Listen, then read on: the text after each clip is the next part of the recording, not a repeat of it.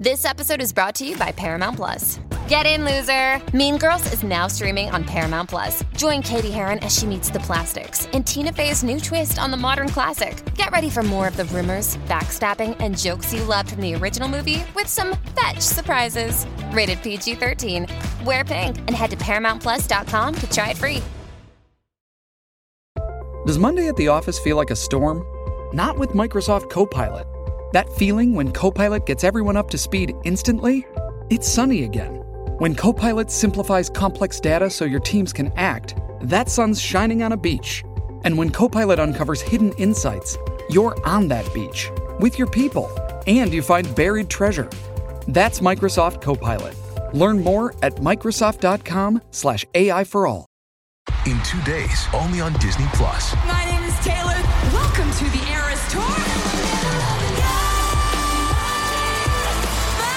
Experience Taylor Swift's record-breaking Eras Tour. Does anyone here know the lyrics? Taylor Swift The Eras Tour, Taylor's version, with four additional acoustic songs. Streaming March 14th only on Disney Plus. Join us today during the Jeep Celebration event. Right now, get 20% below MSRP for an average of 15178 under MSRP on the purchase of a 2023 Jeep Grand Cherokee Overland 4xE or Summit 4xE. Not compatible with lease offers or with any other consumer incentive offers. 15,178 average based on 20% below average MSRP from all 2023 Grand Cherokee Overland 4xE and Summit 4xE models in dealer stock. Residency restrictions apply. Take retail delivery from dealer stock by 4 1. Jeep is a registered trademark. Pulling up to Mickey D's just for drinks? Oh, yeah, that's me. Nothing extra, just perfection and a straw. Coming in hot for the coldest cups on the block. Because there are drinks, then there are drinks from McDonald's. Mix things up with any size lemonade or sweet tea for $1.49. Perfect with our classic fries. Price and participation may vary, cannot be combined with any other offer. Ba da ba ba ba.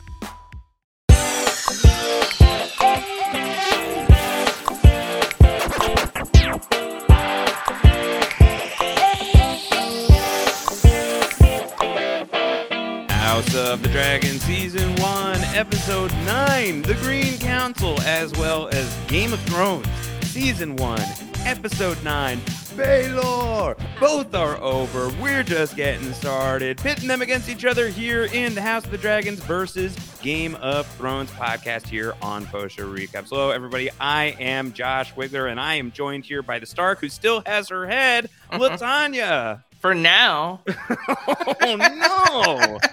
I don't like that. Who knows who plots against me? Am I paranoid or am I just preparing? I have warned you on many times not to trust me. That's Uh, true. So, You have. My goodness gracious. Our first conversation, you were like, "Hi, my name is Josh. Do not trust me." Do not trust me, but you know, maybe rely upon me until uh until such tur- turns as I as a review. I don't know. I was gonna Rely something. upon. Yeah, yeah, rely upon me. Oh my god, I'm just like a little bit uh flummoxed with the fact that we're here. Like this episode is really the reason why we are here on so many levels. Literally, we have to podcast about it. It's week Yep, nine. we have to. Uh, Got to do it in week nine. But I'm talking specifically about Baelor, the Game of Thrones episode that we have reached this week that begins the tradition of a blazing penultimate Game of Thrones episode each and every season. Mm. House of the Dragon, is it doing the same thing? Is it not? We'll talk about that here on the podcast. But I really think, LT, in talking things through this week, I feel like we should start with the fact that the reason we are talking about House of the Dragon at all, that this show even exists, it's so easy to talk about the Red Wedding as like the big transformative moment of, of Game of Thrones, but this is really like this is the calling card. Oh, it's yeah. the death of Ned Stark, and without it, I don't think that we're here talking about GOT. No, we're definitely not. That death did something that I don't believe had ever been done before in television, where, or even a lot of movies, uh, other than maybe the Scream franchise, where it took the person that we thought was going to be the main character, who was the upstanding, you know, steadfast, loyal person whose family we focus on, and they just chop off his head in episode nine, not even in the season finale. It Yeah. is wild. It set a precedent for so much ridiculous t- television going forward and for people who are creative to take a lot more risks. And it also made us as an audience really wary of how we watch TV going forward. Yes.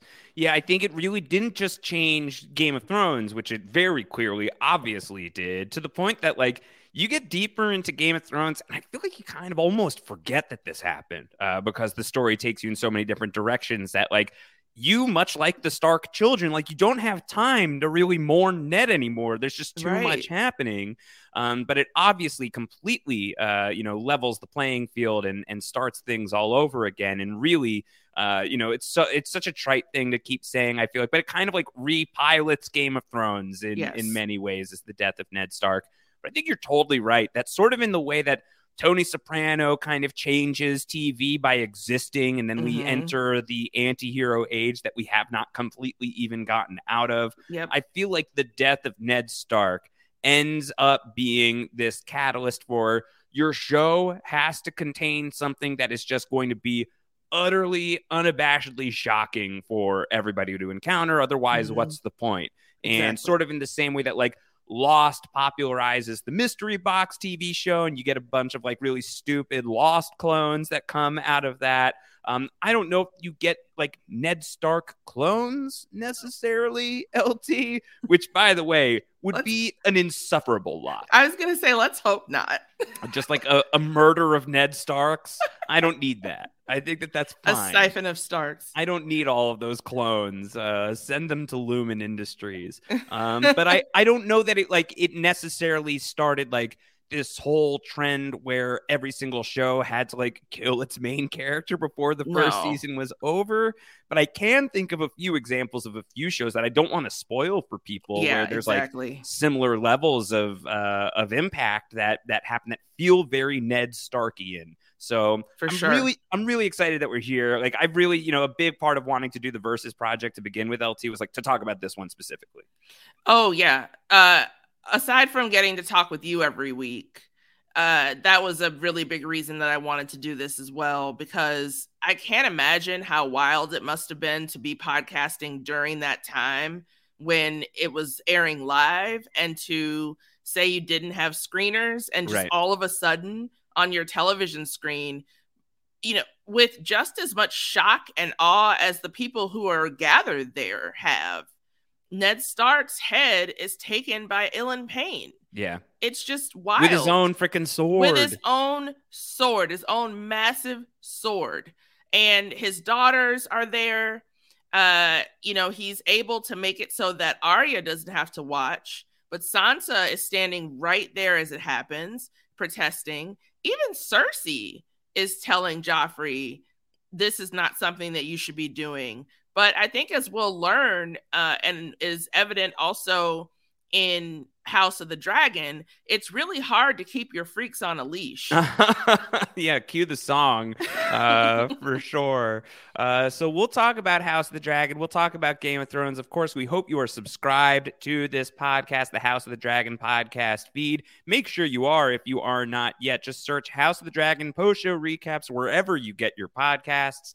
House of the Dragon post show recaps, a rating, a review, tremendously appreciated by you if you've got the time to uh to, to write one, to click a couple of stars, ideally five of them. This would be really helpful and appreciated by myself, LT, and the rest of the hardworking folks here on post show recap. So we're ostensibly talking about the Green Council. We're going to end up talking a lot about that as well as Baelor. We've been talking about the Green Council all week long. Just to quickly set the stage of what happens in Baelor uh, so that we make sure that we cover it all as much as we can. First of all, directed by Alan Taylor, who is going to be joining the director team of House of the Dragon in season 2 Mhm. Uh, I believe his most recent Game of Thrones episode I don't know if he did anything in the final season of Game of Thrones. I know that he directed the Beyond the Wall episode Yes. um, of Game of Thrones. And I believe that, that, yes, that is his final episode of Game of Thrones, which was his first episode of Game of Thrones since season two. So Alan Taylor, a mainstay for seasons one and two, comes back for season seven, is going to be returning for House of the Dragon in its second season. and has done some amazing work in other series. He, He, has also killed people who I'm not She-Hulk and I'm not going to name. Uh, I'm Yeah, not going to be that monster. Uh, Yeah. I'm not going to be Kevin Feige green lighting huge Sopranos spoilers, for instance. But if people Yeah, died you- on HBO and you, and you liked them, Alan Taylor may or may not have been responsible. exactly. It was Yeah. that was a wild moment of television where they just spoiled The Sopranos. Horrible. Unbelievably ridiculous. Anyway, so this is what happens in Baelor. Uh, in Baelor, let's start with Daenerys. Daenerys uh, is going to see Khal Drogo is very sick from the wound he sustained in last week's episode, which, by the way, LT, you, Gia, and Grace held it down. I'm really thrilled that I listened to it for a lot of reasons. Gia's takes were great, and Gia's her amazing. versus Daenerys was especially wonderful. Uh, and I'm especially glad I listened because I would have been deeply confused if I looked at the spreadsheet. Was like, Grandpa Joe, what are you doing here? He's like, okay, I got it. I'm good. I understand. I get the reference. And I also love that he is uh, Joe on uh, I can't Girls. believe that that's what Grace wrote down. Yeah. spreadsheet. It's like, wait, what? Uh, so I got it. I'm queer. I'm ready to go. Uh, so Khal Drogo, he's still injured and it's festering and it's getting worse. And the, It's his the fault. It sure is. Uh, and the Khalasar is starting to to rage and to come undone. And one of his blood riders is thinking about, uh, you know, taking this on himself. Dany is able to kind of, uh, you know, get Drogo into some measure of safety. They're going to have to enlist Mirri Maz Duur to do her blood magic thing, which sounds ominous just in saying blood magic, but really sounds ominous when you hear what's happening in the tent. Uh, Jorah Mormont, he's going to armor up. He's going to, you should wear your armor tonight, sir. I think you're right, Khaleesi. Uh, so he's going to wear his armor. Uh, he's going to be able to to best uh, Qotho in in combat. Uh, Qotho like tries to like hook him through the side, Yeah. which made me feel like Qotho maybe not so good at this. Like you should have been able to tell like that wasn't going to work. I got some real Hellraiser vibes from from that uh hooking through the side thing. Oh gosh, yeah. Uh Are, I- are you saying like the Hellraiser victims should have been wearing armor? maybe. I don't know if it would have helped as they are supernatural beings that can do whatever they want, but True, the you know, Cenobites. yeah, the Cenobites. I hope that some Cenobites uh, burst out of the ground, Rhaenys on Dragonback style, by the end of House of the Dragon. I think some of these people deserve. They gotta uh, do something, right? They gotta call deserve to this find cast. the pain box or whatever the hell that's called. I Oh just watched gosh. Hellraiser for the first time pretty recently. Did you? Woo! My goodness. the original or the, the new two. one? The first Okay, two. The The, first originals. two. Haven't yeah. seen the new one. Haven't seen the new one yet. New one's pretty good. Uh, so Daenerys is uh, going to say like help help my husband, and then she's also not doing well. Uh, she starts to go into premature labor.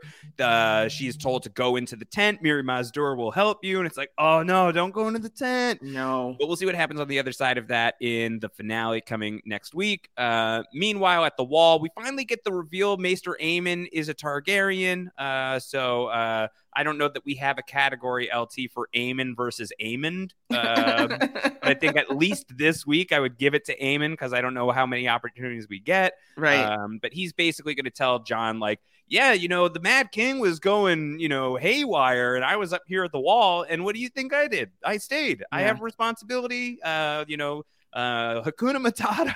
you the, know? uh, Jon just bitching like Yes. you don't know what I've been through. You You don't don't, get know what it's like. Mhm. Yeah, this has just been Jon Snow for a little while now. Yes. Uh, so he he's really bummed out that he's not able to join the war effort, even though he gets a cool Valyrian sword this week. That's Great not sword. enough. Yeah. Ridiculously wonderful sword with a, a with a wonderful hilt that has been changed from a bear. Yes. Uh, which I feel bad for Jorah, uh, kind of. You know, like man, Jorah will be fine behind. Until he's not. Long term, he won't be fine. By the way, uh, just to be totally clear about that. Long term, he's not going to make it. Um, meanwhile, Robb Stark is kicking butt on the war effort of his own. Um, he and his troops they've crossed the Twins. He is engaged to Walder Frey's daughter, or one of them. He gets to choose. Obviously, that's going to go a certain way. We will not be uh, clocking that until, gosh, it'll probably be 2026 or so when you and I Oh are doing gosh. the Battle of the Seasons three on House of the Dragon Wow. versus Game of Thrones. Wild. Um, so let's hang on that long at Okay. least, right? Yeah, we can exactly. hold tight. We can hold tight. We can Just hit gotta that. just gotta live a little while a longer. little longer to get to that red wedding. Mhm. Um, we're gonna see the Lannister camp, and we're gonna see Tyrion, who's been enlisted to go to the Vanguard, and he is going to meet Shae, who Bronn has taken from a guy a few tents down who had something to say about it. Oh, Oh, man, here's God. Shae. Shae's on the show. LT, Shae is on the show. drink, And drink. drink. drink. Yes. Uh Do not I- talk about my mother and father again. Drink. Just I did we is, is there in the book? Is there more about Shae? I feel like we don't know anything about Shae ever. I don't know about Shae's backstory in the book, um, but Shae's, I mean, a really big part of the you know portions of the books that she's around for. Okay. Um, so yeah, I mean, uh, Shae gets a lot to do on the show while she is still sticking around. So this is a big introduction, whether or not you care about. Shae.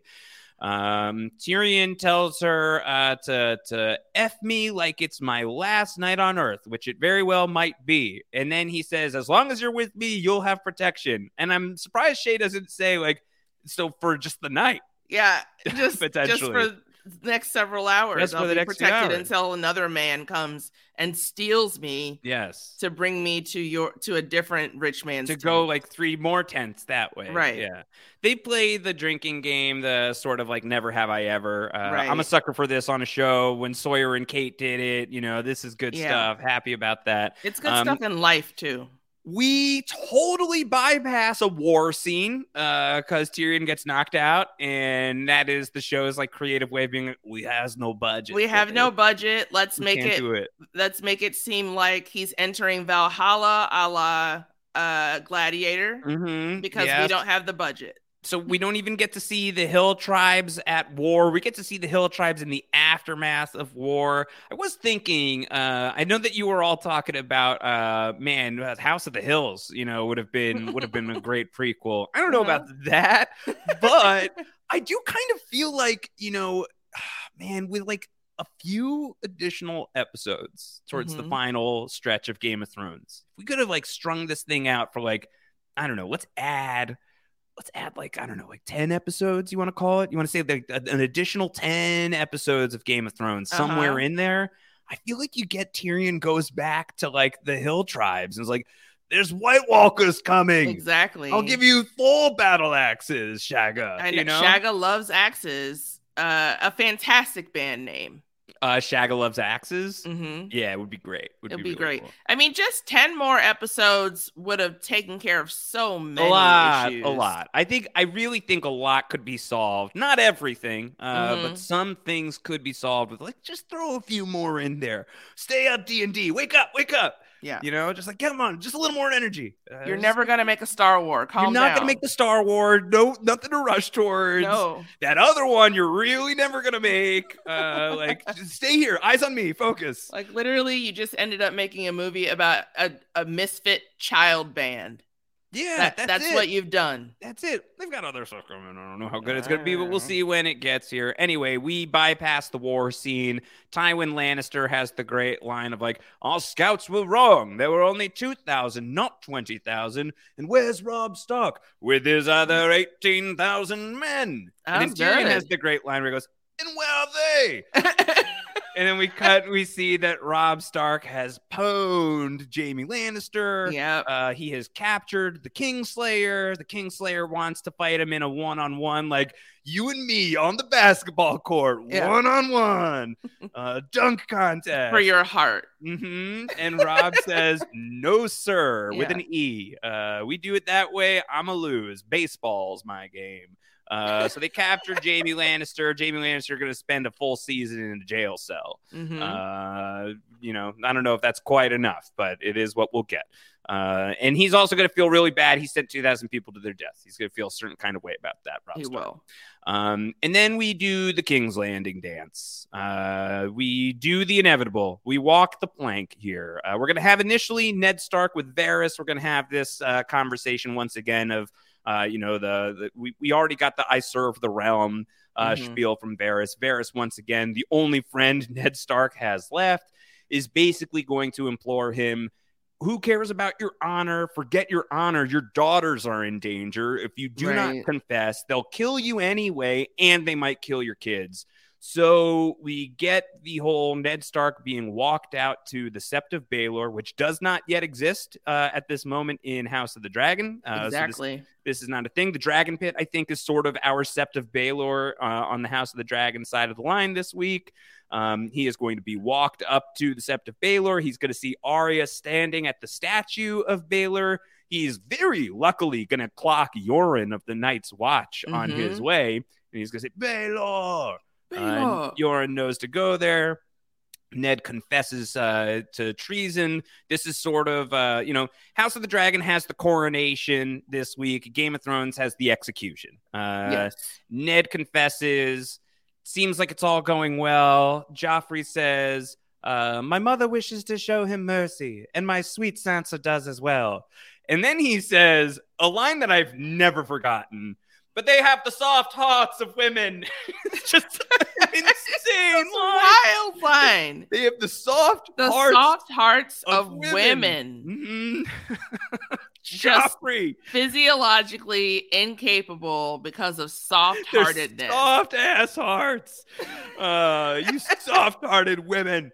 Uh, so Joffrey says, I've got a hard heart of a man. Yeah. Uh, and so I'm, I'm gonna have another guy lift up that huge heavy sword. Exactly. chop that dude's head Sir off. Ilyn, bring bring me his head. mm-hmm Uh, and that is exactly what is going to happen as all hell breaks loose.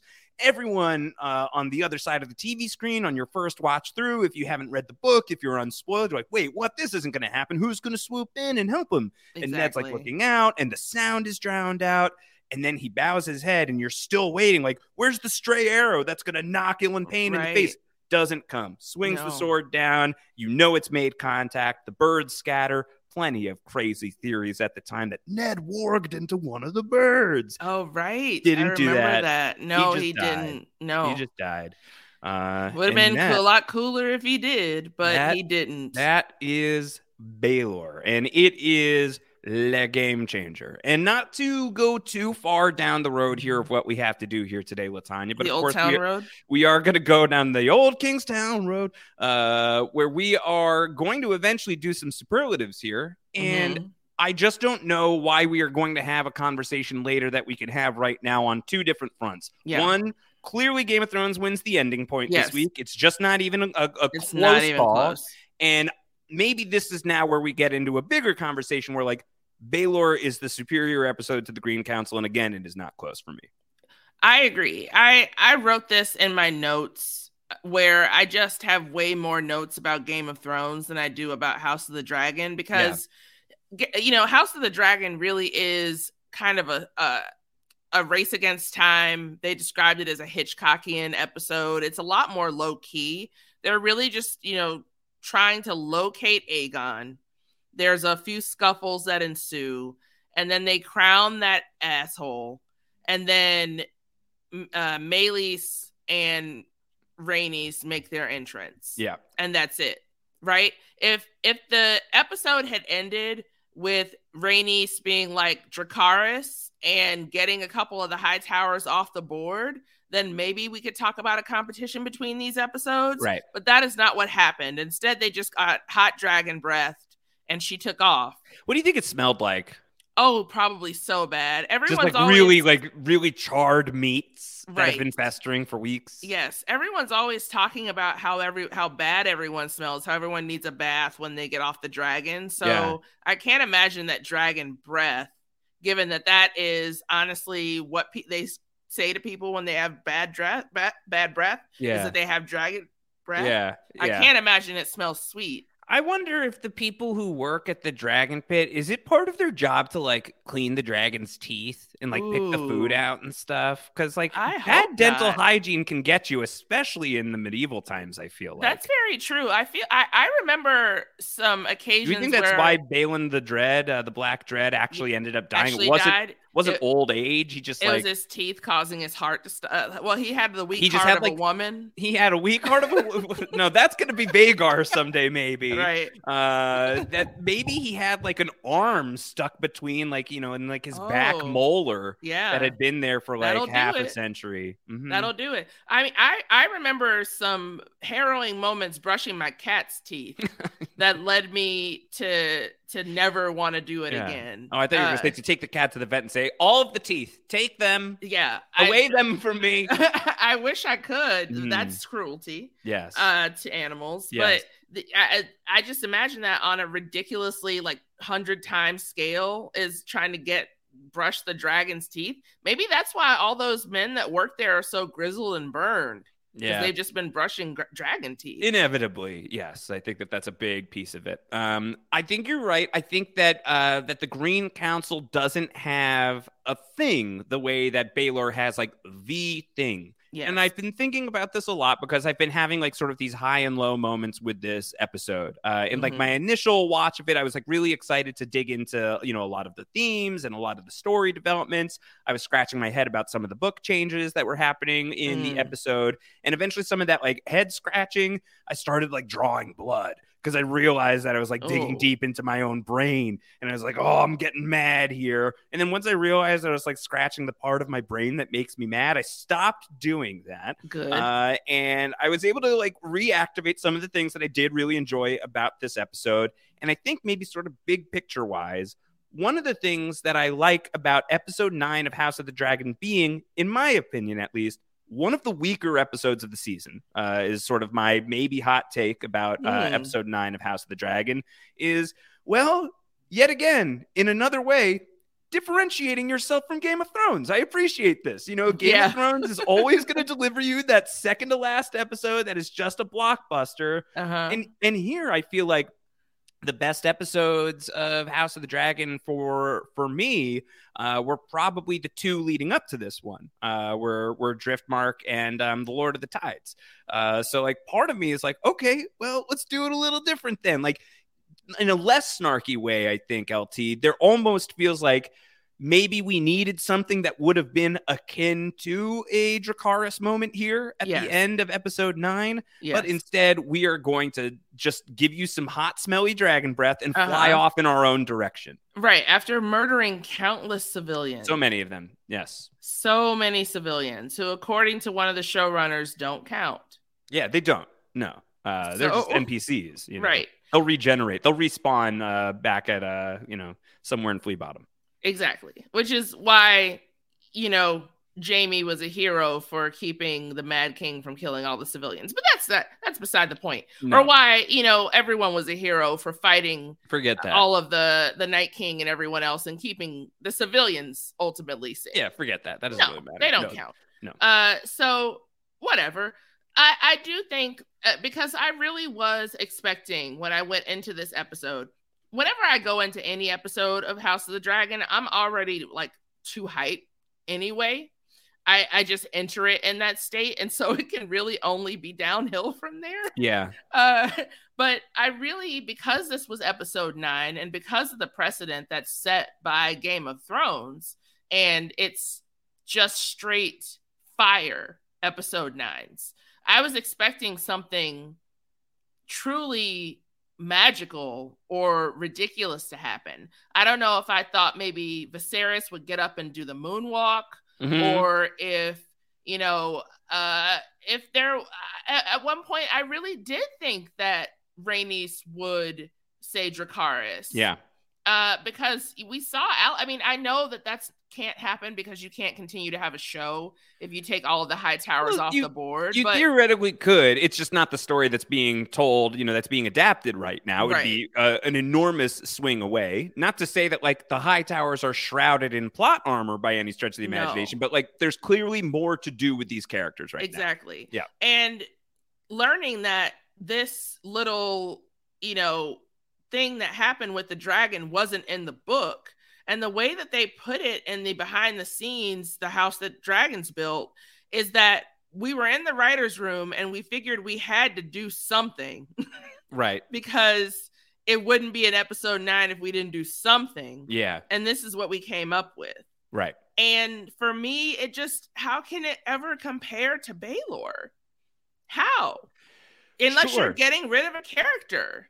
And i and that's sort of where i've come down on the side of is like i don't think that there really was much that they could have done. Like maybe they could have waited until episode 9 for Viserys to die maybe. Right. and then like the events of the episode 9 that we ended up getting could have combined with what we're going to get in the finale as well. And you just give us sort of like a supersized episode and maybe like we can you know uh edit out like the the the amazing race through king's landing you know portions of the episode and like just you know amazing. Range. get something a little leaner perhaps um but it's not what was done and i think for me i will go into house of the dragon season two with this lesson learned that i'm not going to roll up to episode nine expecting Yeah. that that's going to be like the ned stark level event that Right. maybe house of the dragons ned stark level event will happen at a different time which Right. was for me for my money the one of the greatest tricks that game of thrones pulled uh, at one point during the the show's run. I believe it's season five is the Hardhome episode, Mhm. and season five's penultimate episode surprise is that it came an episode earlier. Uh, that was episode eight, and it was like your anti penultimate episode. And it's like, oh shit, huge White Walker battle that I was not expecting to get into. yeah. That was really fun, and I do think now, for me at least, and I would advise this for other people, is like the opportunity House of the Dragon has by kind of like I'm going to be harsh about it, and I don't mean it quite as harshly, but like shitting the bed a little bit with its episode nine oh. uh, is that like maybe don't expect your penultimates, maybe expect the unexpected, as they say on a different reality show that I know nothing about. Nothing. Um, like go into season two of House of the Dragon expecting on any given week something insane might happen, rather than waiting all season long for like the thing to pop off in that ninth episode. Um, so I, I- think it's instructive in that way, and I think it's kind of helpful for me in in certain regards. I agree with you, and I'm fully expecting things to truly pop off in the in the finale. It it seems like from what they've set up just from looking at the preview. By the way, completely wild last week to have the preview just show us Beesbury dead on the table. I, know we'll get to Yeah. I tend not to watch the previews, uh, Oh, so I didn't know that they did that. They did, yeah. I, and it, you you could tell he was dead. You couldn't tell how he died, uh-huh. but yeah. But you just- should have just assumed that Criston Cole just crushed another skull. Oh my gosh, I have a whole list about Criston Cole that we'll get Great. to. Cool. Uh, but I, I am based on not spoiling anything for you because you haven't watched, uh, you know, what's going to happen next week. Yeah. But based on having watched what's going to happen next week, combined with a little maybe inside baseball from watching too many YouTube videos about the show because I'm obsessed, it seems like there's going to be a big to do at episode 10 and something major, major, major is going to happen. I expect that's right. Uh, I, I have seen the trailer for episode 10. Um, so from what I've seen, I expect that that's correct. I think that we will probably, you know, one of the things about Game of Thrones was your finales were a little quieter, or at least they Mhm. were a little more falling action. Uh, and that like the episode 10 of a season and the episode one of the next season kind of worked together to reset you.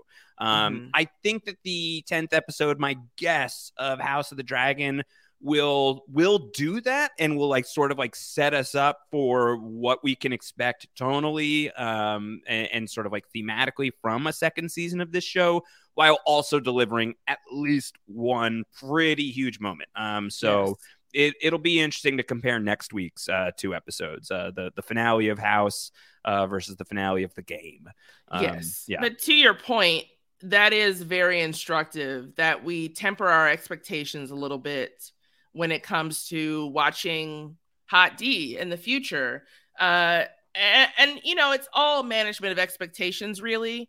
But it's just, I I believe that the showrunners think that they gave us that big moment i think so too yes and and for me at the time of watching it it was a really big moment but diminishing returns the more I, you know, watching the episode again, and the more I just look back to consider all of the ways in which Eve Best as Rhaenys has kind of gotten the short end of the stick in terms of her character development this season, and how she just suddenly erupts from below to kill a bunch of civilians but do nothing to the people who are staging a coup.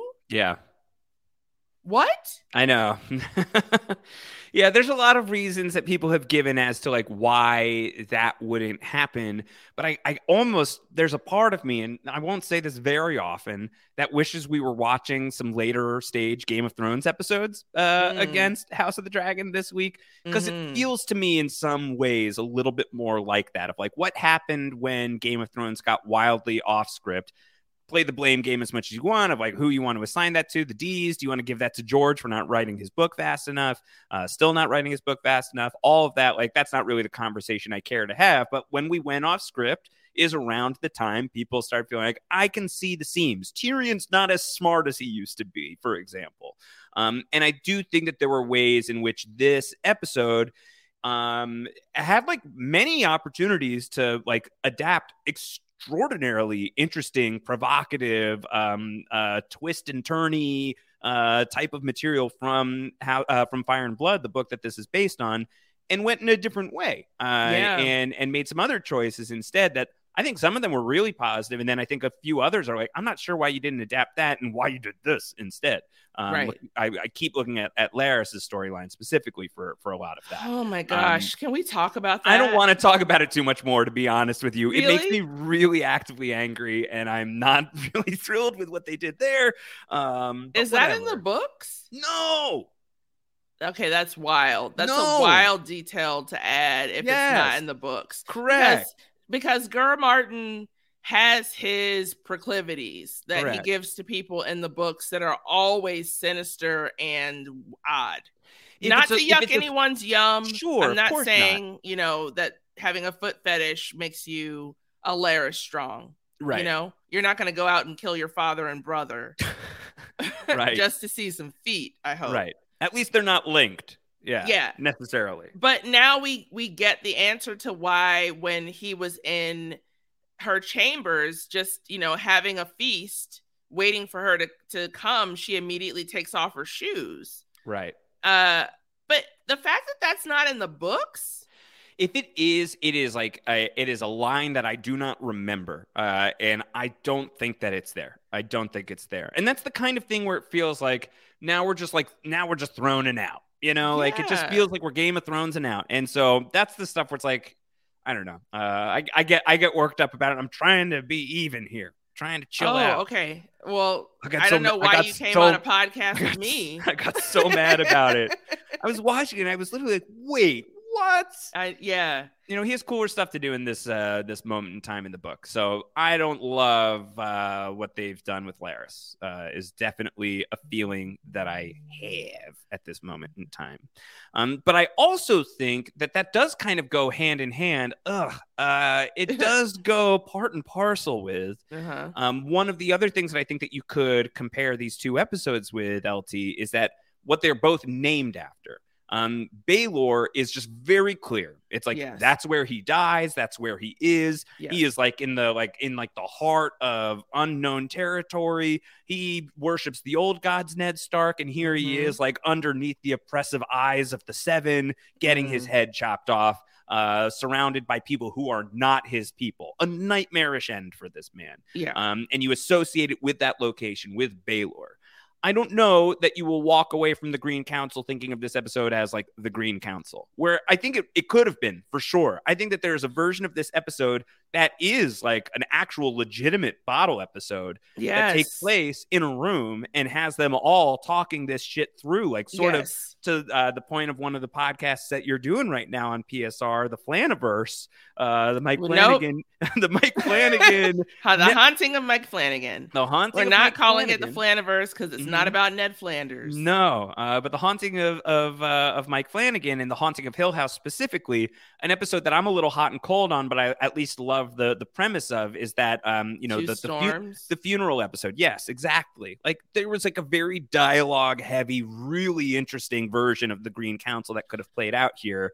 That instead it's like. Uh, like a, I don't know how much time it actually spent. Like I can't imagine No, it was more less than 10, than 10 minutes. Yeah. Mhm. And and you're uh, you're totally right about that, Josh. When I saw that the name of the episode was The Green Council and I saw in the preview Otto say no one leaves this room until Right. we've essentially you know figured all of this out, I fully fully fully expected that to mean that what we were getting was an episode in that chamber that was going to be the the plots that bring disaster the type of things that we look for when we talk about game of thrones and how interesting would that have been if it was just alicent figuring out for the first time first of all dealing with what seems like at least some profound emotion if not necessarily grief yeah. because even though her husband dies, woman refuses to wear black,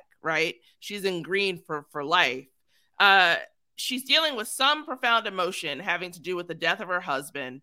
She's dealing with what she believes, and I'm still, I'm still hung up on her believing that with his last breath, after everything that we saw Aegon, or sorry, that we saw Viserys do Right. in the last episode. But I know you you were talking about this too of like the audacity to think it's your Aegon, but then there's a part of me that's like, well, why would she be thinking about Aegon the Conqueror? She's she's not like obsessed with Targaryen lineage the no, way. it, and it's not that even that. It's just like, why would you think that he was talking to you? You've seen him call you a different name. You know that he was slipping. You know that he was on his deathbed.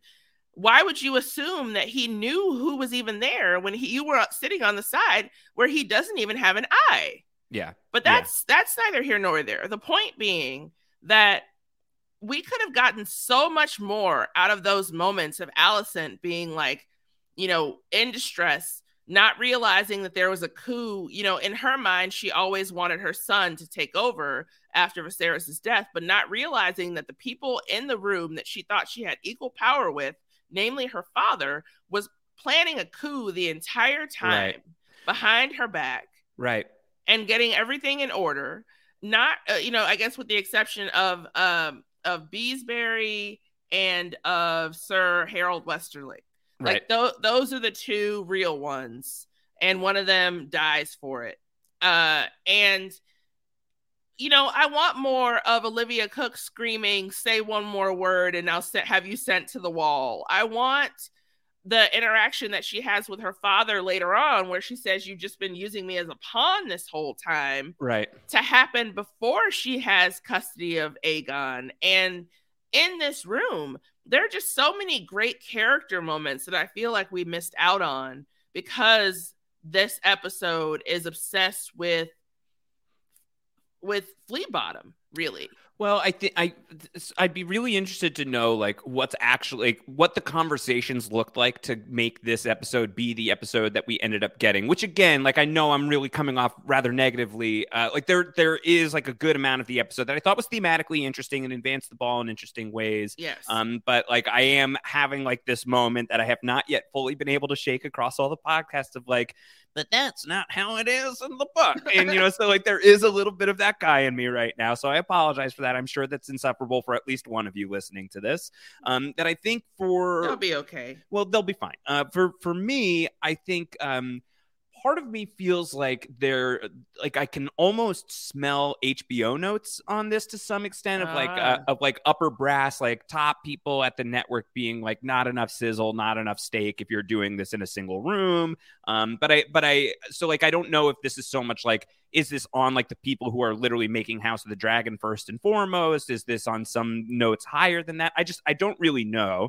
Um, but I I do feel strongly that I think just about everything that's accomplished in this episode, short of um like the literal coronation and short of everything that goes on with Rhaenys in in this episode, Yeah. I think you probably could accomplish all of like the emotional beats um like Larys asserting himself as somebody who is like someone to watch. Like, you know, he gets on Otto's radar in this Yeah. episode uh, as someone who could potentially be an ally there. And him playing the game between Otto and Alicent, like that can happen at the small council. Um, Right. Alicent and her confrontation with Otto could all happen within the room. Um, I don't know about like the search for Aegon necessarily happening, but like maybe that is like the one side story that could be happening alongside a lot of uh, a lot of this uh, initial conversation. I just think that there was like a uniqueness that was possible here that was missing. Um, Yeah. and like not to say that the truth is about Baelor, the episode of Game of Thrones. A lot of it is like you know, uh, kind of uh, some of it's like filler, straight up. Some of it's like not terribly interesting, but the stuff that's extremely in- interesting is just like on a different level than most of what we got here in in the Green Council. I think. It's it's very true. I mean, we don't have an actual war that occurs. Like we don't get to see that scene of a war, but it we we get the lead up to it. We get the the night before. We get the way that people ready themselves for that type of battle. We get the aftermath, and we get the triumphant Robb Stark, uh, you know, riding up to to greet his mother. Uh, like all of that is very intriguing in and of itself. Um, the stuff at the wall, I guess I could have done without, other than the fact that we get the revelation that Aemon Targaryen, Maester Aemon is is a delight in this yeah, episode. Maester Aemon's fantastic, but I I'm over Jon and his whining. I know. Uh, I get that he's young and he'll grow out of it, but I'll be glad when that. Will he? I don't want it. I don't want it. I Uh, and so I don't know. Even the even the conversation that we get between Ned Stark and Larys or Varys, sorry, everyone has names that are so similar. Yeah, these I shows, know, and there's know. so many characters. I know. Uh, when we get Varys having yet another conversation in the Black Cells with Ned Stark, even that is more intriguing than a large part of what we got in this episode. And and that's not again for me to say that I didn't enjoy this episode of House of the Dragon because I really did. I just think that there are enough nits that can be picked that and and when you're comparing it directly to That's the thing.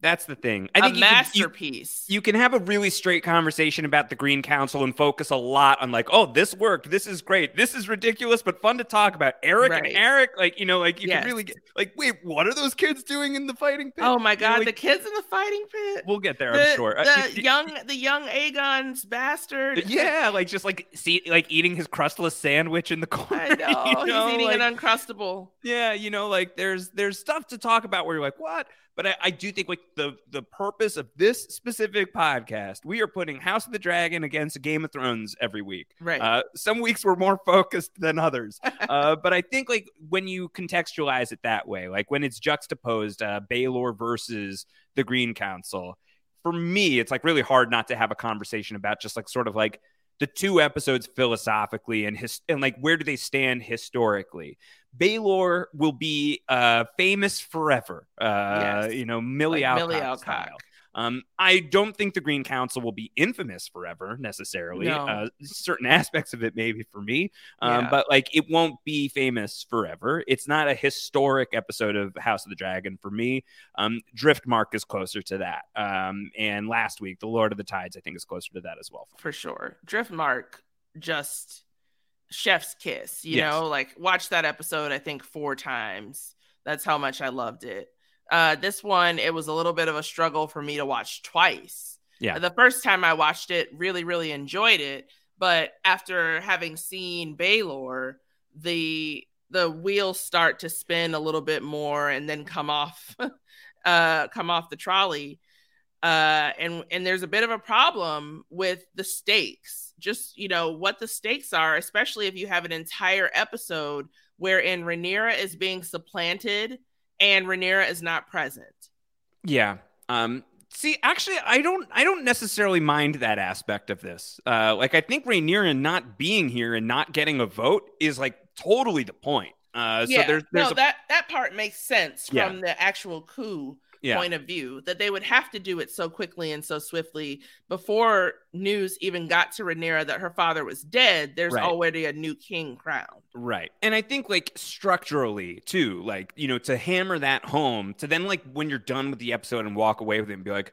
Rhaenyra wasn't even in that one. Like, I think that that works. That actually does totally work for me. Like the Yeah. decision to have Rhaenyra completely Emma Darcy, much as we love them and would love to see them on this uh this episode of the show, as we would with any episode of House of the Dragon at this point. Um, I think it was a wise decision to have them be completely missing from the narrative, to have their uh to have like the strong boys and Daemon, like everybody Yeah. completely gone because they are powerless in this current moment. They're That's not so where they need to be uh, to stop this from happening. Uh, and so to just be focusing on the people who are yanking the crown away uh, Yeah. and taking this thing, I do think that that was wise. So Yeah. that aspect of the vibe of the episode, uh, I really, I really, really liked. And I think that with Game of Thrones at this moment in time that we're in in season one, you know, some form of a coup is also being staged here, right? Yeah. Um, Yeah. that's been like a little bit more like spread across these past couple of episodes than it was as like the focus of Baelor. Uh, and yet, even even still, with just like it's the crowning moment of Baelor, that one sequence uh, at the Sept of Baelor is just like all together, just like so much more captivating than the entirety of like the will they won't they uh, of the Hightower heist. for sure and the the having to go from place to place to look for where aegon is too takes away i mean i think that there's so much that happens in that room with the actual green council that could have been explored more. I mean someone dies there and they just let him bleed out right? Uh they they're they're not dealing with some of the bigger issues just because they can't find the person that they're trying to install as king. But i would have been for me for my money if you give me more time in that room with those people meeting and plotting if you give me more like if you give me more time with even Larys and just you know we see what happens with him and how he's exerting power as opposed to just seeing that poor man hanging from the Right. rafters uh which is just kind of literally a flyby situation something that Rhaenys notices when she's being taken uh, taken out and give me more Alicent and Rhaenys what a great scene That was a good scene. that was. Those are two actresses that are fantastic that are really giving each other the solid truth of, of how the world as they see it. And Rhaenys, in my opinion, coming out on top, even while she's being kept prisoner. Hey, it's Kaley Cuoco for Priceline. Ready to go to your happy place for a happy price? Well, why didn't you say so? Just download the Priceline app right now and save up to 60% on hotels. So, whether it's Cousin Kevin's Kazoo concert in Kansas City, go Kevin, or Becky's Bachelorette Bash in Bermuda, you never have to miss a trip ever again. So, download the Priceline app today. Your savings are waiting. Go to your happy place for a happy price. Go to your happy price, Priceline. Pulling up to Mickey D's just for drinks? Oh, yeah, that's me. Nothing extra, just perfection and a straw. Coming in hot for the coldest cups on the block. Because there are drinks, then there are drinks from McDonald's. Mix things up with any size lemonade or sweet tea for $1.49. Perfect with our classic fries. Price and participation may vary, cannot be combined with any other offer. Ba da ba ba ba. Pulling up to Mickey D's just for drinks? Oh, yeah, that's me. Nothing extra, just perfection and a straw. Coming in hot for the coldest cups on the block. Because there are drinks, then there are drinks from McDonald's. Mix things up with any size lemonade or sweet tea for $1.49. Perfect with our classic fries. Price and participation may vary, cannot be combined with any other offer. Ba da ba ba ba. Let's do superlatives, LT. I think if we start doing superlatives here, we can talk about the rest of both Baelor and the Green Council, and then we can clean up anything we didn't hit um, once we start closing this thing out. So um, we typically save these for the end, but we already told you, uh, you know, 20 some odd minutes ago that I think the ending of Game of Thrones wins this week over House of the Dragon, mm-hmm. as does the episode generally. I think those two points go in the column of Game of Thrones this week. I agree. Um, so then let's do. Where do you want to go? Uh, maybe you want to do Kingsguard? Uh, oh my god! I I think, and again, I blame you and Mike Bloom for this category's existence. Uh, I think if this, if it hadn't been for, if it wasn't for you two meddling kids, uh-huh. uh, then we wouldn't have to be where we are today. Uh, You'd love it. You love I us. I do love. Come you. on. I love you both very much. Uh, um, I think it's got it's going to have to go to House of the Dragon. The Kingsguard, Jaime Lannister, uh, Lord Commander of the Kingsguard, captured. he gets captured by a boy. He gets captured by a boy, but can I just say, and I'm sure this will come into come into uh, more. We'll talk about this more as we get further into the categories. But even though House of the Dragon wins this week, I cannot fully put into words how much I hate the character of Criston Cole. He's the worst. Yeah. He, Do you want to try to put it into words? I will. Considering the medium that we're operating sure, in? Yeah. I will. So, uh, one of our Twitter followers, Charles Hatfield, specifically reached out to me to say I should use my platform to inform people that just because Cole rage killed Beesbury doesn't mean that his previous on screen murder wasn't a hate crime. Mm-hmm. Obviously, I've been saying to anyone who will listen yeah. that Criston Cole committed a hate crime, that it is only backed up by his little festering laugh Driftmark. that he gives yep. during Driftmark. He calls Rhaenyra the C word for daring to refuse to give up her birthright as Queen of the Seven Kingdoms to run away with him to Isles Unknown. But there were oranges and cinnamon. Uh huh. There can be orange and cinnamon delivered to my door as Queen. Wow. Do you have seamless in, in Westeros? Yes. Wow. Yes, I do. Amazing. Uh, it, yeah, it's a it's a very uh draconian kind of seamless. We uh, used to joke about uh Druber, the dragon Uber, uh, back in the original Game of Thrones podcasting days. I don't know that Druber eats existed yet. No, Uh, but mhm. Druber always eats. Yes. Uh, and then we've got him in this episode being like, every woman is is the mother. Uh, you know, like of the the mother of the seven gods religion. It's like, shut up. Also, he tries to physically attack Rhaenyra. The heir to the Iron Throne still Mhm. keeps his job. yes. Rage murders Beesbury in front of the entire council. And Yeah. just Is there leaving- a way to murder someone that isn't a rage murder? yeah. It's just like a really calm murder. Uh-huh. Yeah, I guess that I, exists. I saw sure. one in Halloween Ends. Oh, thank God that you finished that sentence. I was so concerned for a second. Yeah. Oh no, because I know you've seen some shit in your I've day, seen some LT. shit. But yeah, not, never a quiet murder. Oh, Uh, so yeah, Rage murders Beesbury, and everyone just leaves that poor man's body to bleed out on the table while they continue to just to conduct their dastardly deeds. And then he pulls a knife on Sir Harold Westerling, who is his Sure. Superior yeah. at the time, until he pulls uh Sir Barristan and is like, "Screw this! Take this cloak. Let me know when there's a king, and I'll come back." Yeah, so if uh, Sir Barristan is Grandpa Joe, which I know Uh-huh. is his uh, dairy girl's name, but I have to think about Willy Wonka. Mhm. Uh, is uh, is Harold Westerling the other grandpa? Was it Grandpa George? sure. Is Grandpa Joe, uh, Grandma Josephine, Grandma Georgina, and Grandpa George? If I'm not mistaken, That sounds right. I'm just gonna double check my math on that. That I got everybody. Want to make sure. I know that has nothing to do with math. Yeah, I got him. You got him. Got you, Grandpa George. Got There him. you go. Ernest Ziegler uh, as Grandpa George. Doesn't sound Yeah. ominous at all. No, Werner Ziegler. Uh, but yeah, uh, to put it in words, Criston Cole is a total f boy and Mhm. a complete wanker, and he is one of the worst characters that the Game of Thrones universe has ever presented us. In its early days, you know, who knows what could happen next? Um, you know, Something Criston- terrible. Criston Cole, I will, I will say, is um now that they're now that he is like revealed to be a little bit more. I, I'm, I am at least appreciating that the show is really going for it with him. Uh, I was really concerned that he was just sort of like Prince Ericing his way through House of the Dragon season one. Uh, Yeah. and instead they've like they've unmasked him, and I and I, I think that that's strong. I think that that's a good move.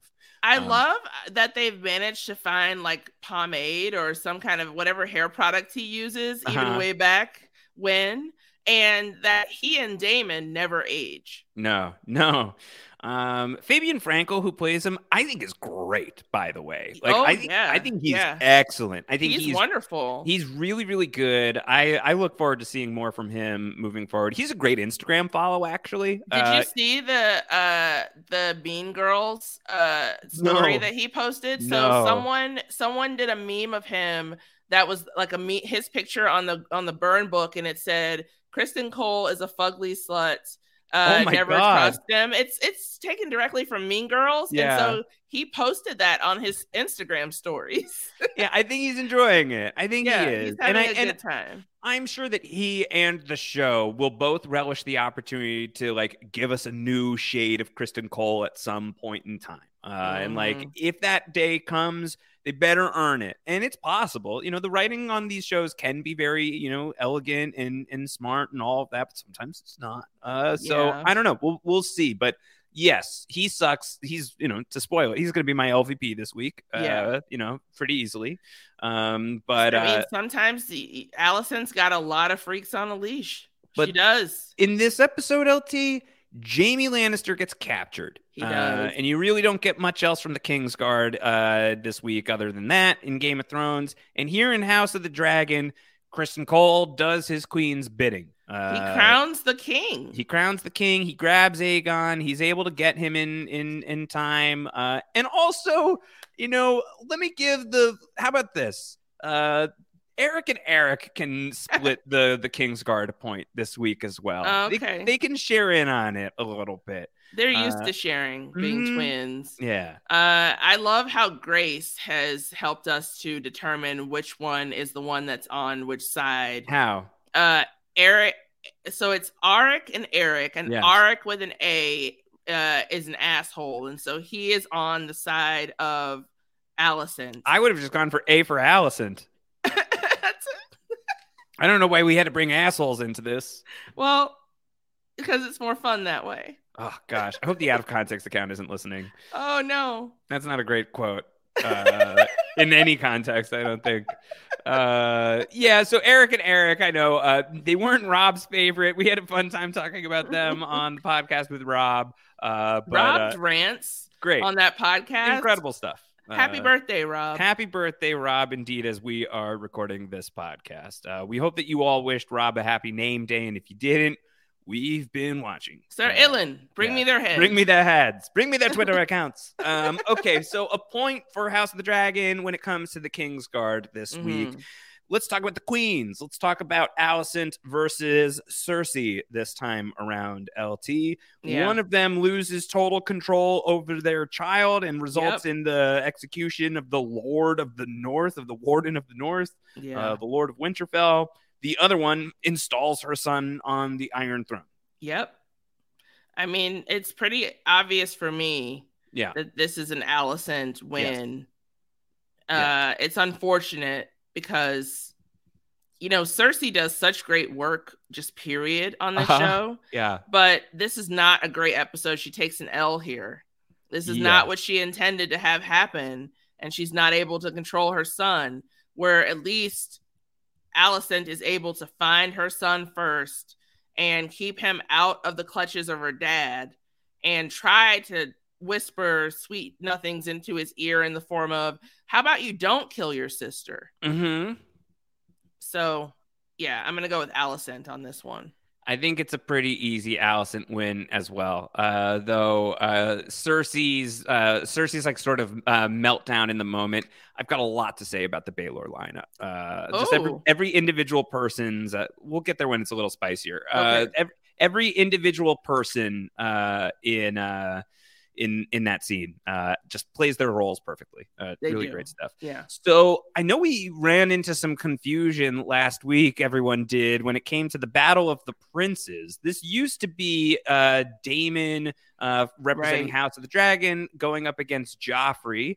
Uh, but Joffrey is indeed the king now, so he has shifted out of this category. And I don't entirely know who we should be measuring on Game of Thrones now, because if we are measuring Tommen, like, what are we doing? What are we really? doing, you know? And even if we are measuring Tommen, then he's got like no real right to be on the board this week. But Daemon is missing completely as Right. well. But there are other princes that are present. I mean, Robb Mhm. Stark is technically a prince, Yes, as I- are all of the other Stark boys. well, they're not really. They're little lords. Yes, but but but, if if you think of it as as the Prince of the, North king of- right yeah, now, the- yeah, if Ned is the king of the North until he's not, yes, then yeah, Robb is technically for this episode. I don't know how this is going to work going forward at all. So if you if eh, well, we have one more episode, and then uh, Right. when whenever we make it to season two, we can reevaluate the whole rubric. Um, Right. But let's stay consistent for now. I'm fine to give this to to Robb representing the Game of Thrones side of the line, and it's a really great episode for Robb Stark. This is like the It the, the move that Robb becomes known for as far as being someone to like take seriously on the battlefield. He wins one out over Tywin Lannister. I know. Yeah. I'm happy to give it to Robb Stark. I'm not to finish that sentence. Cool, great. Uh, the Prince in the North. The Prince in the North. Uh, we'll give it to him this week. So that is going to be another point for Game of Thrones. Game of Thrones versus House of the Dragon. When I'd given my point last week to Otto, I know that there was some confusion. That's because I was still looking at Ned Stark as the Game of Thrones hand, of the king, and dude's in jail uh, on his way towards being executed. And also Yeah. when he's in jail, like he's kind of being like shady to the one person who's visiting him and giving him water. It's So like, he's like, you could yeah. die down here without this man. Come on. yeah, like be a little grateful, just a, like a true Stark to the end. Um, but we seem to have shifted it to Tywin as of last week, so I will I will roll with you all on that call. And if that's the case, one of these people, one of these hands, loses a major battle and gets his Yeah. son kidnapped, and Yeah. also would have gladly watched his other son get murdered on the battlefield. Happily. Uh, no, and no then- squire puts him in the vanguard. And then the other one sees the the culmination of decades of whispering into the right ears uh, pay off. Even Yeah. if he isn't the first to reach Aegon, where that may have been make or break for Alicent, that's a small setback for Otto Hightower. It's Sort of like he that's what he says to her. Is like this is a cute game. Like what a contest. I know. Uh, you know, it was it was a blip on what was otherwise like it's no longer an A plus day. It's Mhm. an A day, and then it's probably like a B minus day. I think when Rhaenys shows up and takes a couple of points off of the quiz. Yeah. Uh, but for me, like I don't know, I think this is a clear victory for. I think it goes to Otto Hightower. I think it's a, it is a little bit weird though when Alicent is just openly angry with him and he goes, you know, in some lights you're the splitting image of your mother. oh yeah, it was gross. Gross. What are you, You know? doing, Otto? Not particularly great behavior. What are you doing with that what are you smoking on those scrolls? hmm Oh yeah, you were telling me that apparently people on the internet are saying Otto Hightower is living up to his name, both the the high of Hightower as well as the green of uh, House Hightower. Uh-huh. And Yeah, he's rolling scrolls up in a way that looks like he's rolling J's. exactly. Didn't, uh, didn't it, know that. it definitely exists, and I am more than happy to share it with you. Okay. Uh, yeah, I did, I'd be interested to see the memes. Let me check the memes. Okay, so you've sent this to me uh, in. Uh, oh yeah, no, he, he's rolling. Uh, he's rolling a scroll the way that like uh, I've I've seen many people in my day. I, I've never been in the room with that Mhm. kind of Yeah. uh you know thing. Sure. I, I have never even seen it. yes, Or know it but when you I watched a lot it. of movies. But I've watched a lot of movies. Yeah. Uh I watched How High at a young Uh-huh. age, so I understand. sure. Yeah. That's what he's doing.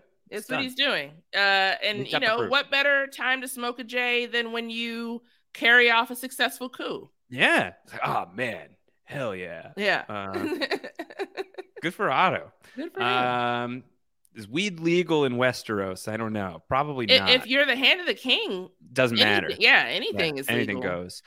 Uh, this week we get Rhaenyra versus Daenerys. Rhaenyra is not in this episode at all. and Uh, still wins. You think so? Is what you'll say. Listen, Daenerys in this episode is out of control. I get that she is upset because Khal Drogo is basically fall is falling off of his horse uh, because of a wound that he inflicted on himself, which she entrusted a woman who had been brutalized by his people to fix, right? And then she's just yelling at everyone. You know, bring her here to me. Right. Get her to do this blood magic. Do whatever you can. I don't care. Uh, I am still the queen, the Khaleesi. It, it's just like, lady, get it together. Mhm. And then she does the one thing that she was told not to do, which is enter into that tent while the ritual was going on. Right. She ultimately not only loses Khal Drogo, but also her unborn child. Correct. But also what happens as a result of this, you know, series of dominoes that she's kicked off is she's going to emerge from that fire next week with three dragons. That's very true. But we're talking about this week. That's fair. and so you think that all of her actions while in the episode are are uh, are more strongly negative than the complete lack of Rhaenyra Targaryen in this episode of House of the Dragon. You know, sometimes tough decisions have to be made. It's true.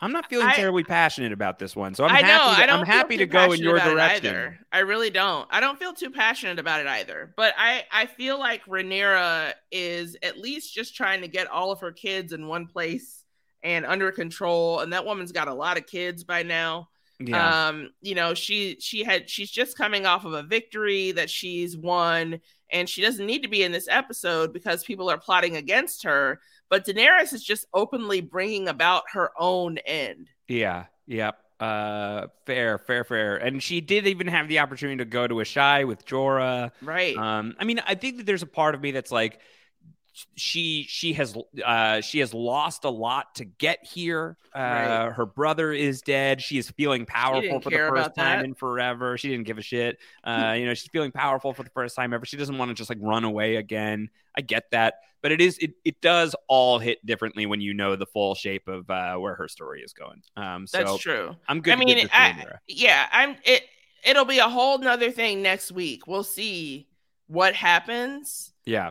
Next week because you you know as you say she does gain three dragons and they're the first dragon anyone has seen in what hundreds of years Yeah. In a minute. A Yeah, little while. so- The dragons are dead, said uh Qotho. exactly Well, if you just lived like three more days, sir, you would have found out. you have to round, but you didn't find out. yeah It was too late. exactly Um, all right. So then the only other category we have yet to score this week is the Clash of the Kings. Uh, and so now Joffrey has ascended. He has taken over from King Robert. And now Aegon has ascended as well, it would seem. He has taken over from uh, his father, from, from Viserys. Uh, one of them gets crowned king in this episode hmm and then the other goes buck wild and uh, demands the head of a political opponent who he could have spared just as easily. Um, it's also like a, like a devastating thing to do in front of his children, uh, you know, Mhm. especially in front of Sansa, who he knows is there. Like it is uh, horrific, horrific behavior, and yet, and yet, it's iconic. It's iconic behavior, LT. can we And award I'm- a I am absolutely out here stumping for Joffrey. uh, you always are. 100%. You love Joffrey. I love it when a villain does villainous stuff Yeah. exceptionally well. He does it well. This is like the best villainy behavior that you get up to this point on That's Game of. Thrones. He's just unbelievable, and he's giving the crowd exactly what they want. He is. Uh, like he is like He giving into to- the bloodlust. He loves to give the crowd what they want, even Yeah, to his like- death. They have the soft hearts of women, but you out there got the hard hearts of men. Yeah, know, all of you, even the he give- women. He gives them exactly what they want. He makes the move that is completely independent of whatever everybody else is telling him to do. He announces himself as a king not to be effed with. He ends up being, you know, like the scummiest worst, and he's already being the scummiest worst king that we've seen in a good minute here with this move. But it's like completely in his control. And it is iconic and legendary for like all of the terrible reasons. And if you want to feel a little bit better about this, LT, Aegon is a piece of shit. Oh no, that's He's what I was gonna say. He's done we give a- horrific things, and even just in this episode, he's like a coward. He's hiding Oh, away. He's so afraid. He wants nothing to do with this, and that's fine in and of itself. But also, he has an illegitimate child who he has just left in a fighting pit. Uh, can we award a double loss? No, someone has to take a point here, and I it's mean, got to be I, Joffrey. it has to be Joffrey. I do, I know that Joffrey cuts off Ned Stark's head. like if Aegon was like a good dude, Aegon's a terrible person. It would be a different rapist. conversation. But he sucks. Yes. He's a and and Alicent is just fully putting all of her backing behind this terrible son, even though she knows exactly what type of person that he is. Mm-hmm. I, I guess we have no choice but to stand. Joffrey. Yeah, I mean, listen, that's what you don't have doing. to stand. You're standing him. You love him. My tea's gone cold. Uh, okay. Uh, so I think that Joffrey has to has to take this one, LT. I just don't really see another possible path. I- know yeah, I mean- kills Ned Stark, and that's Yeah. not great behavior, It's- especially because he kills him using uh, his weapon of choice and killing Ned Stark is another human being. Uh, Like that's you know like uh, you know, and especially if like we're doing the compare and contrast internally within Game of Thrones. Uh, first and Yeah. final impressions of Ned Stark, you know, him beheading somebody, the King's justice, him carrying it out himself, right. uh, contrasted with Joffrey, like you do it is just yeah. chef's kiss. I mean, the Lannisters are always hiring other people to do their dirty work. They're Mhm. the the antithesis of he who passes the sentence should swing the sword. Um, and I just I can't stand Aegon. Like he look first of all, he looks like he doesn't get out much. He's like the palest of all the Targaryens. Yeah. He is just an utterly terrible person. He's awful to Helaena. He has all of these illegitimate children that are just sitting around eating their Westeros Uncrustables Mhm. while in a fighting pit with other children. And, you know, he's spending a lot of time with the White Worm, being Yeah. hidden by someone with the worst accent in all of Westeros. Mm-hmm. Uh, Mysaria, yes. Uh, she's back on the show doing some whispery things here Doing this week. something, but no one can make out what it is because of that ridiculous. Mm. Is it Jamaican? Question mark. I don't know what what Sonoya Mizuno is doing. Uh, Where is she supposed to be from? I believe she's from Lys. I think. Okay, that's not how people from. Least sound. Uh, I don't know. I don't know where she's. Where's I think that she's from Lys's uh, Mysaria. Because wasn't that woman that was the handmaiden to Daenerys from Lease? Um. Yeah. And she just sounded like a regular British person. And Sonoya Uh-huh. Mizuno is British. Uh, Yes, well. a dancer from Lys. A dancer from Lys. yeah. Um, I'm not so sure what they've done there, but they've done choices. they've made they've done made decisions. I hope Um, they. I hope that what happens is she pulls a little finger and she just has a different accent every season. Oh, I thought you were going to say at Elizabeth Olsen, uh, Wanda Maximoff. yeah, or an Elizabeth Olsen. That would be fine Yeah. too. She just loses it. Um, all right, so you and I get to award some MVPs and LVPs across House of the Dragon and Game of Thrones this week. Oh, just to give the the score update as well. Um, House of the Dragon is still leading Game of Thrones, despite the fact that you and I agree that it was a better episode of Game of Thrones over House of the Dragon. It's 35 House of the Dragon to 31 on Game of Thrones. I think it's going to be hard for House of the Dragon to not win uh, the head-to-head season one battle, which feels weird to me. It does Um, feel weird. We we got we a lot need of to add some categories next week to just uh, Yeah. to just I'd be like happy uh, to add the- some categories anytime. We've Mhm. got a lot of we we can we can do uh we can do uh best introduction for like in they they introduce a character because that's been Mhm. happening a lot a lot lately. Sure. Um you know, the battle of the spy masters between Mysaria and Varys, and I guess Larys fits Mm-hmm. Yeah. into that picture too, Okay. and so does Littlefinger. Maybe we could do a we could if if people want to write in Game of Thrones Hmm. season one versus House of the Dragon season one, we can also do special category fan opinion. Uh, what do the listeners Yes. have to say? Would love to hear from you. So GOT Yeah. at postshowrecaps.com, Dragon at postshowrecaps.com. You could talk to us in the Post Show Recaps Patreon Discord as well, patreon.com slash post show recaps. You can tweet at us. I'm at Rand Howard. Latanya's at LK Starks at post show recaps. All of these are acceptable ways to let us know which uh, season you have preferred, and we will we will log those votes. Uh, we can take them into account as well uh, as we go into this final push. Um, but let's do some MVPs and LVPs. I need your help here. I think we're. uh, I'm certainly giving Criston Cole an LVP point. is a very easy one for me this week. I don't know if you were going to go the same way. Yeah, I, I was. I Great. for all of the rant above. Hmm Um. So that that's pretty easy. The MVP. Although Alicent is a close LVP for me.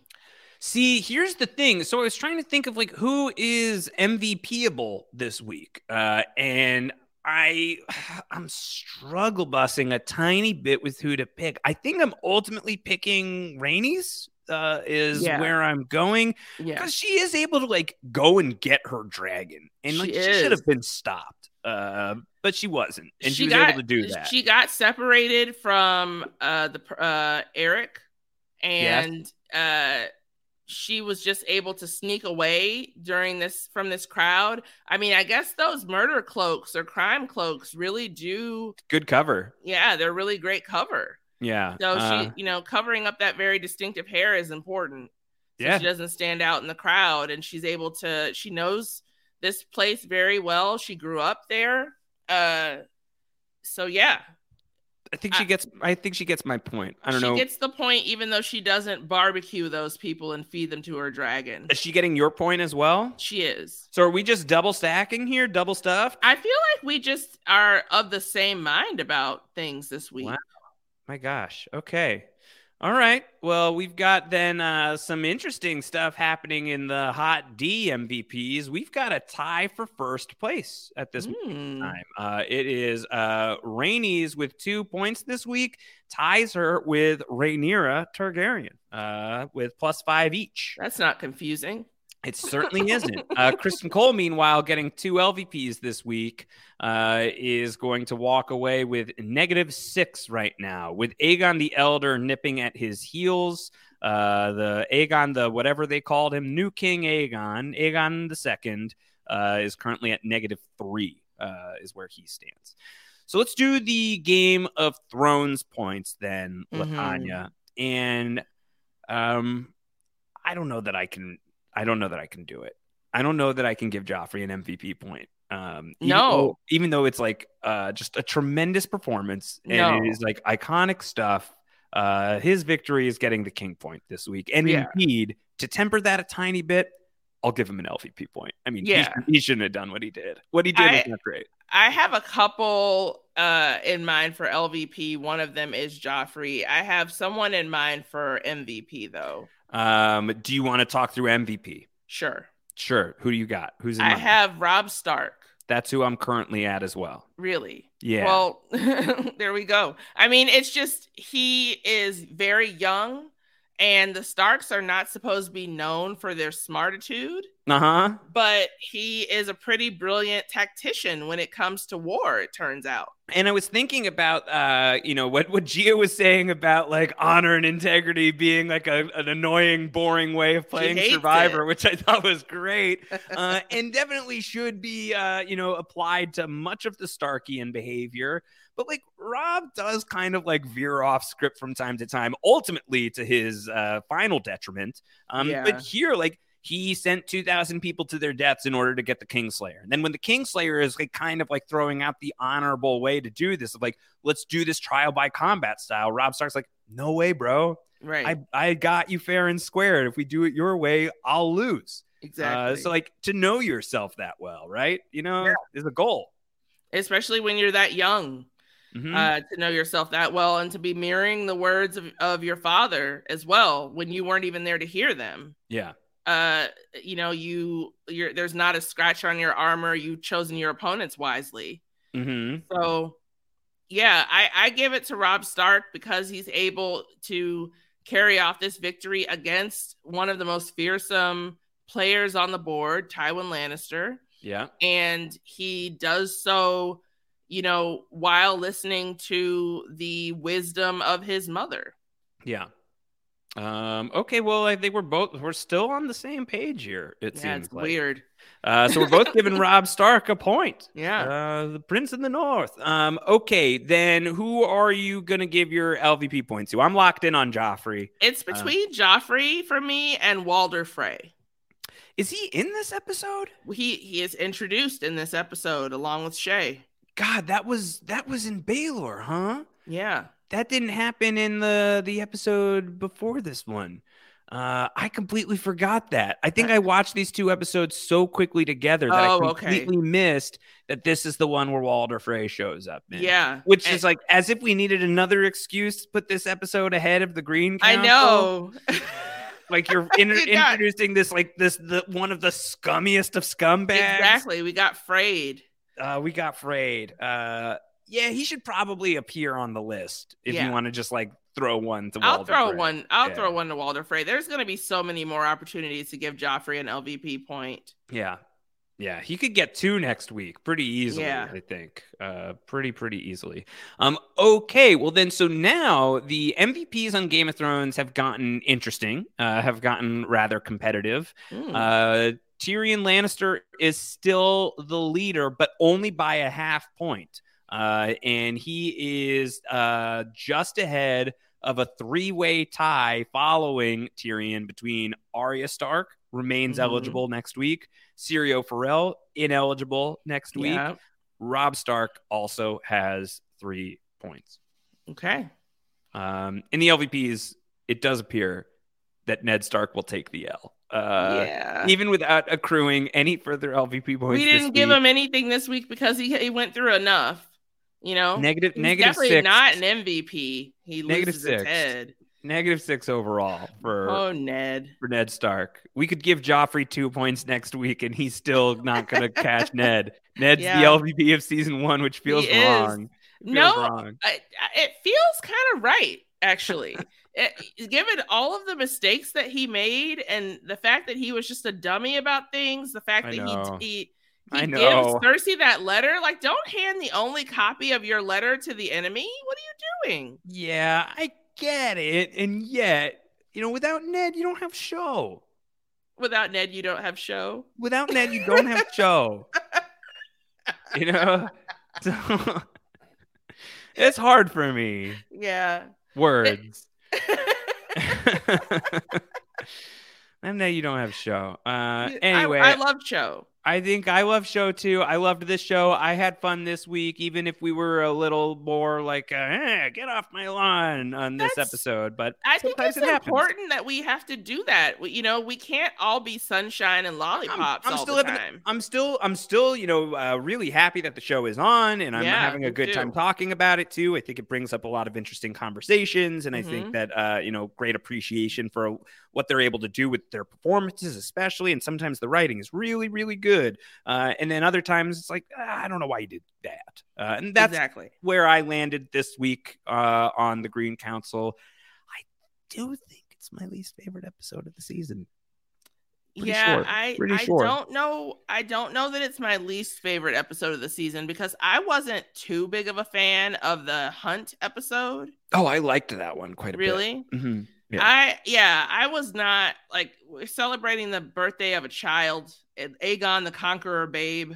yeah. Why, why? he? I think at that time it. for me because uh, I knew where Viserys' story is going, uh, I that he was not going to be here for a very long time, and to have like sort of that like uh, that long dark night of the soul with Paddy Considine in that role was like one of those moments for me where it's like, gosh, he's so much better as Viserys than like the way he's written in the book. Like he is Oh, bringing right. so much humanity to this character. Where like I'm not ready to forgive him for everything, but at the same time, like he's in pain and Yes. it's palpable, and so a, a lot of that was uh, I thought really his excellent, and it, performance was great. And I, I was miss still Paddy savoring the Milly. Alcock of it all. You know? Yes. Oh my gosh. I I I miss Paddy Considine already. The man was has been dead for essentially five to ten hours, and all hell has broken. Sorry, yeah. yes, the mm-hmm. the character Viserys has been dead for you know ten minutes, and all hell has broken loose what we were saying. Uh, you know, he's gonna leave the room, and then like the dinner falls apart, and it's exactly. like, yeah, well, that's what. What do you think's gonna happen to the realm? Right, exactly no roast pig for the realm. Um, that's going to do it here on the Versus pod. Of course, this is the end of House of the Dragon week nine coverage, but we've got one more week still to go. We'll have the finale recap from Mike and Grace coming your way Sunday evening, early Monday morning. Then we'll have the book club get back together to talk about the finale. Then I'll get together with Rob. Then LT and I will get back together to talk about the two season one finales side by side. And then we've got some plans for things to do once the season is wrapped. We're done talking about the final episode. We'll give you a little extra House of the Dragon coverage here on post show recaps before we close out for the season. LT is at LK Starks on the Twitter bots. What do you got going on? Tell the people what's up. Well, the We Got Y'all crew has got y'all. Uh, we are covering the final, final, final season of Atlanta, me, Mari, and Chappelle. And that has been a lot of fun. So thank you all for listening to that. I'm also working with Ariel on uh, The Haunting of Mike Flanagan. We just finished up The Haunting of Bly Manor. We're heading into uh, Midnight Mass with an amazing special guest. Our last couple episodes will have special guests uh, that you'll find out later. They're surprise. Um, I'm also uh, working on Andor with DM Philly and Brendan Fitzpatrick, and we are having a grand old time talking about what is the show that I look forward to after this show the most. I look forward to Andor so much every week. Yes. Uh, my my week isn't complete until I've watched Andor, uh, and I, am loving House of the Dragon, but I think what Andor is doing is really, really, really good. It's really it's good. So stuff. good, and people yeah. are not talking about it enough because it's being overshadowed by Hobbits and Dragons. I get it, Star Wars fatigue and stuff. Uh, if you're enjoying House of the Dragon specifically, I think you should check out Andor. Yes. Uh, you know, you don't even have to have seen anything. Like you can have Rogue One in your mind if you want, but it's maybe even it's better if you necessary. Um, you know, I think you need to know like uh, that the Empire was terrible and took mm-hmm. over the Star Wars universe for a long time before a certain Skywalker shows up. Yeah. Uh, but I think like that's basically all you need to know, and then you can just watch Andor, and it's like very morally ambiguous oftentimes and unclean uh, and really just good very good so very very confidently made uh, yeah. really great show Love and if you're really into the world of spy novels or just spycraft in general if you like the bourne movies or the americans i definitely recommend you watch andor and then finally you can catch me this week on post show recaps theater with grace and ariel where we covered halloween ends Nice. It's supposed to be the end. Uh, it's the end of that three movie. Uh, it won't be the final arc, Halloween. It, no, no, they're no gonna re- revamp it in some way, shape, or form. They always do. But uh, we discussed Halloween ends, and that one is a banger too. Yeah, you know what my pitch is for uh, a future Halloween movie? Mm bring Jamie Lee Curtis back as Michelle Myers, uh, and we and we do it a totally different way you're gonna have to you're gonna have to give Jamie Lee Curtis about a billion dollars. I watched a great interview with her uh, that that came my way. She was on the red carpet for something. I think she was talking to Variety, where she's like, "Haven't eaten, haven't slept in like four days. Uh, I'm just here doing my job, going from one thing to the next, and then tomorrow maybe I'm gonna be like, oh right, I have a day now." Uh, yeah. She's done. She she's seems done. pretty finished.